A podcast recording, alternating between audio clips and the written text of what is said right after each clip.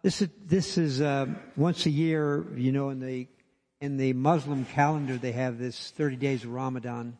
That we're in the middle of that, and uh, we've got some of these books out there on the um, table in the lobby area.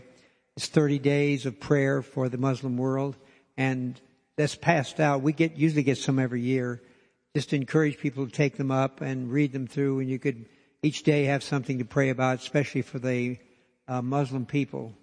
Uh, remember, in spite of all the terrorists and all the things that are negative about that particular religion, uh, the one thing they don't know Christ. And uh, without Christ, I don't care how people, how religious they are, fanatical they are, they're lost forever without Him.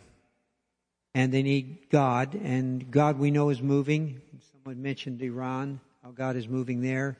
But all over the world, God is moving, and we want to keep praying and seeking God that God will touch the lives of those that are in bondage to that very uh, tragic religious sect.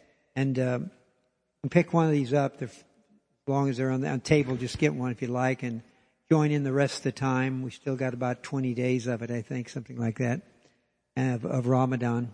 And you're welcome to take it and uh, use it in your family devotion individuals as well. Feel free to take one. Um, and also, uh, I'd like to mention too about the different tables that are being set up there with uh, different um, demonstrations of various areas where people are serving the Lord. You go out there and look through those different tables, and you find various things. And I trust some of the people we, uh, the ones who set the table up, to be out there some, just to kind of point out things on the table to people that are interested in looking, uh, sharing with us. They're very interesting, some of those things. So surely during the, during the time you're here, be sure to look at those things. I think it's well worth it. Praise God.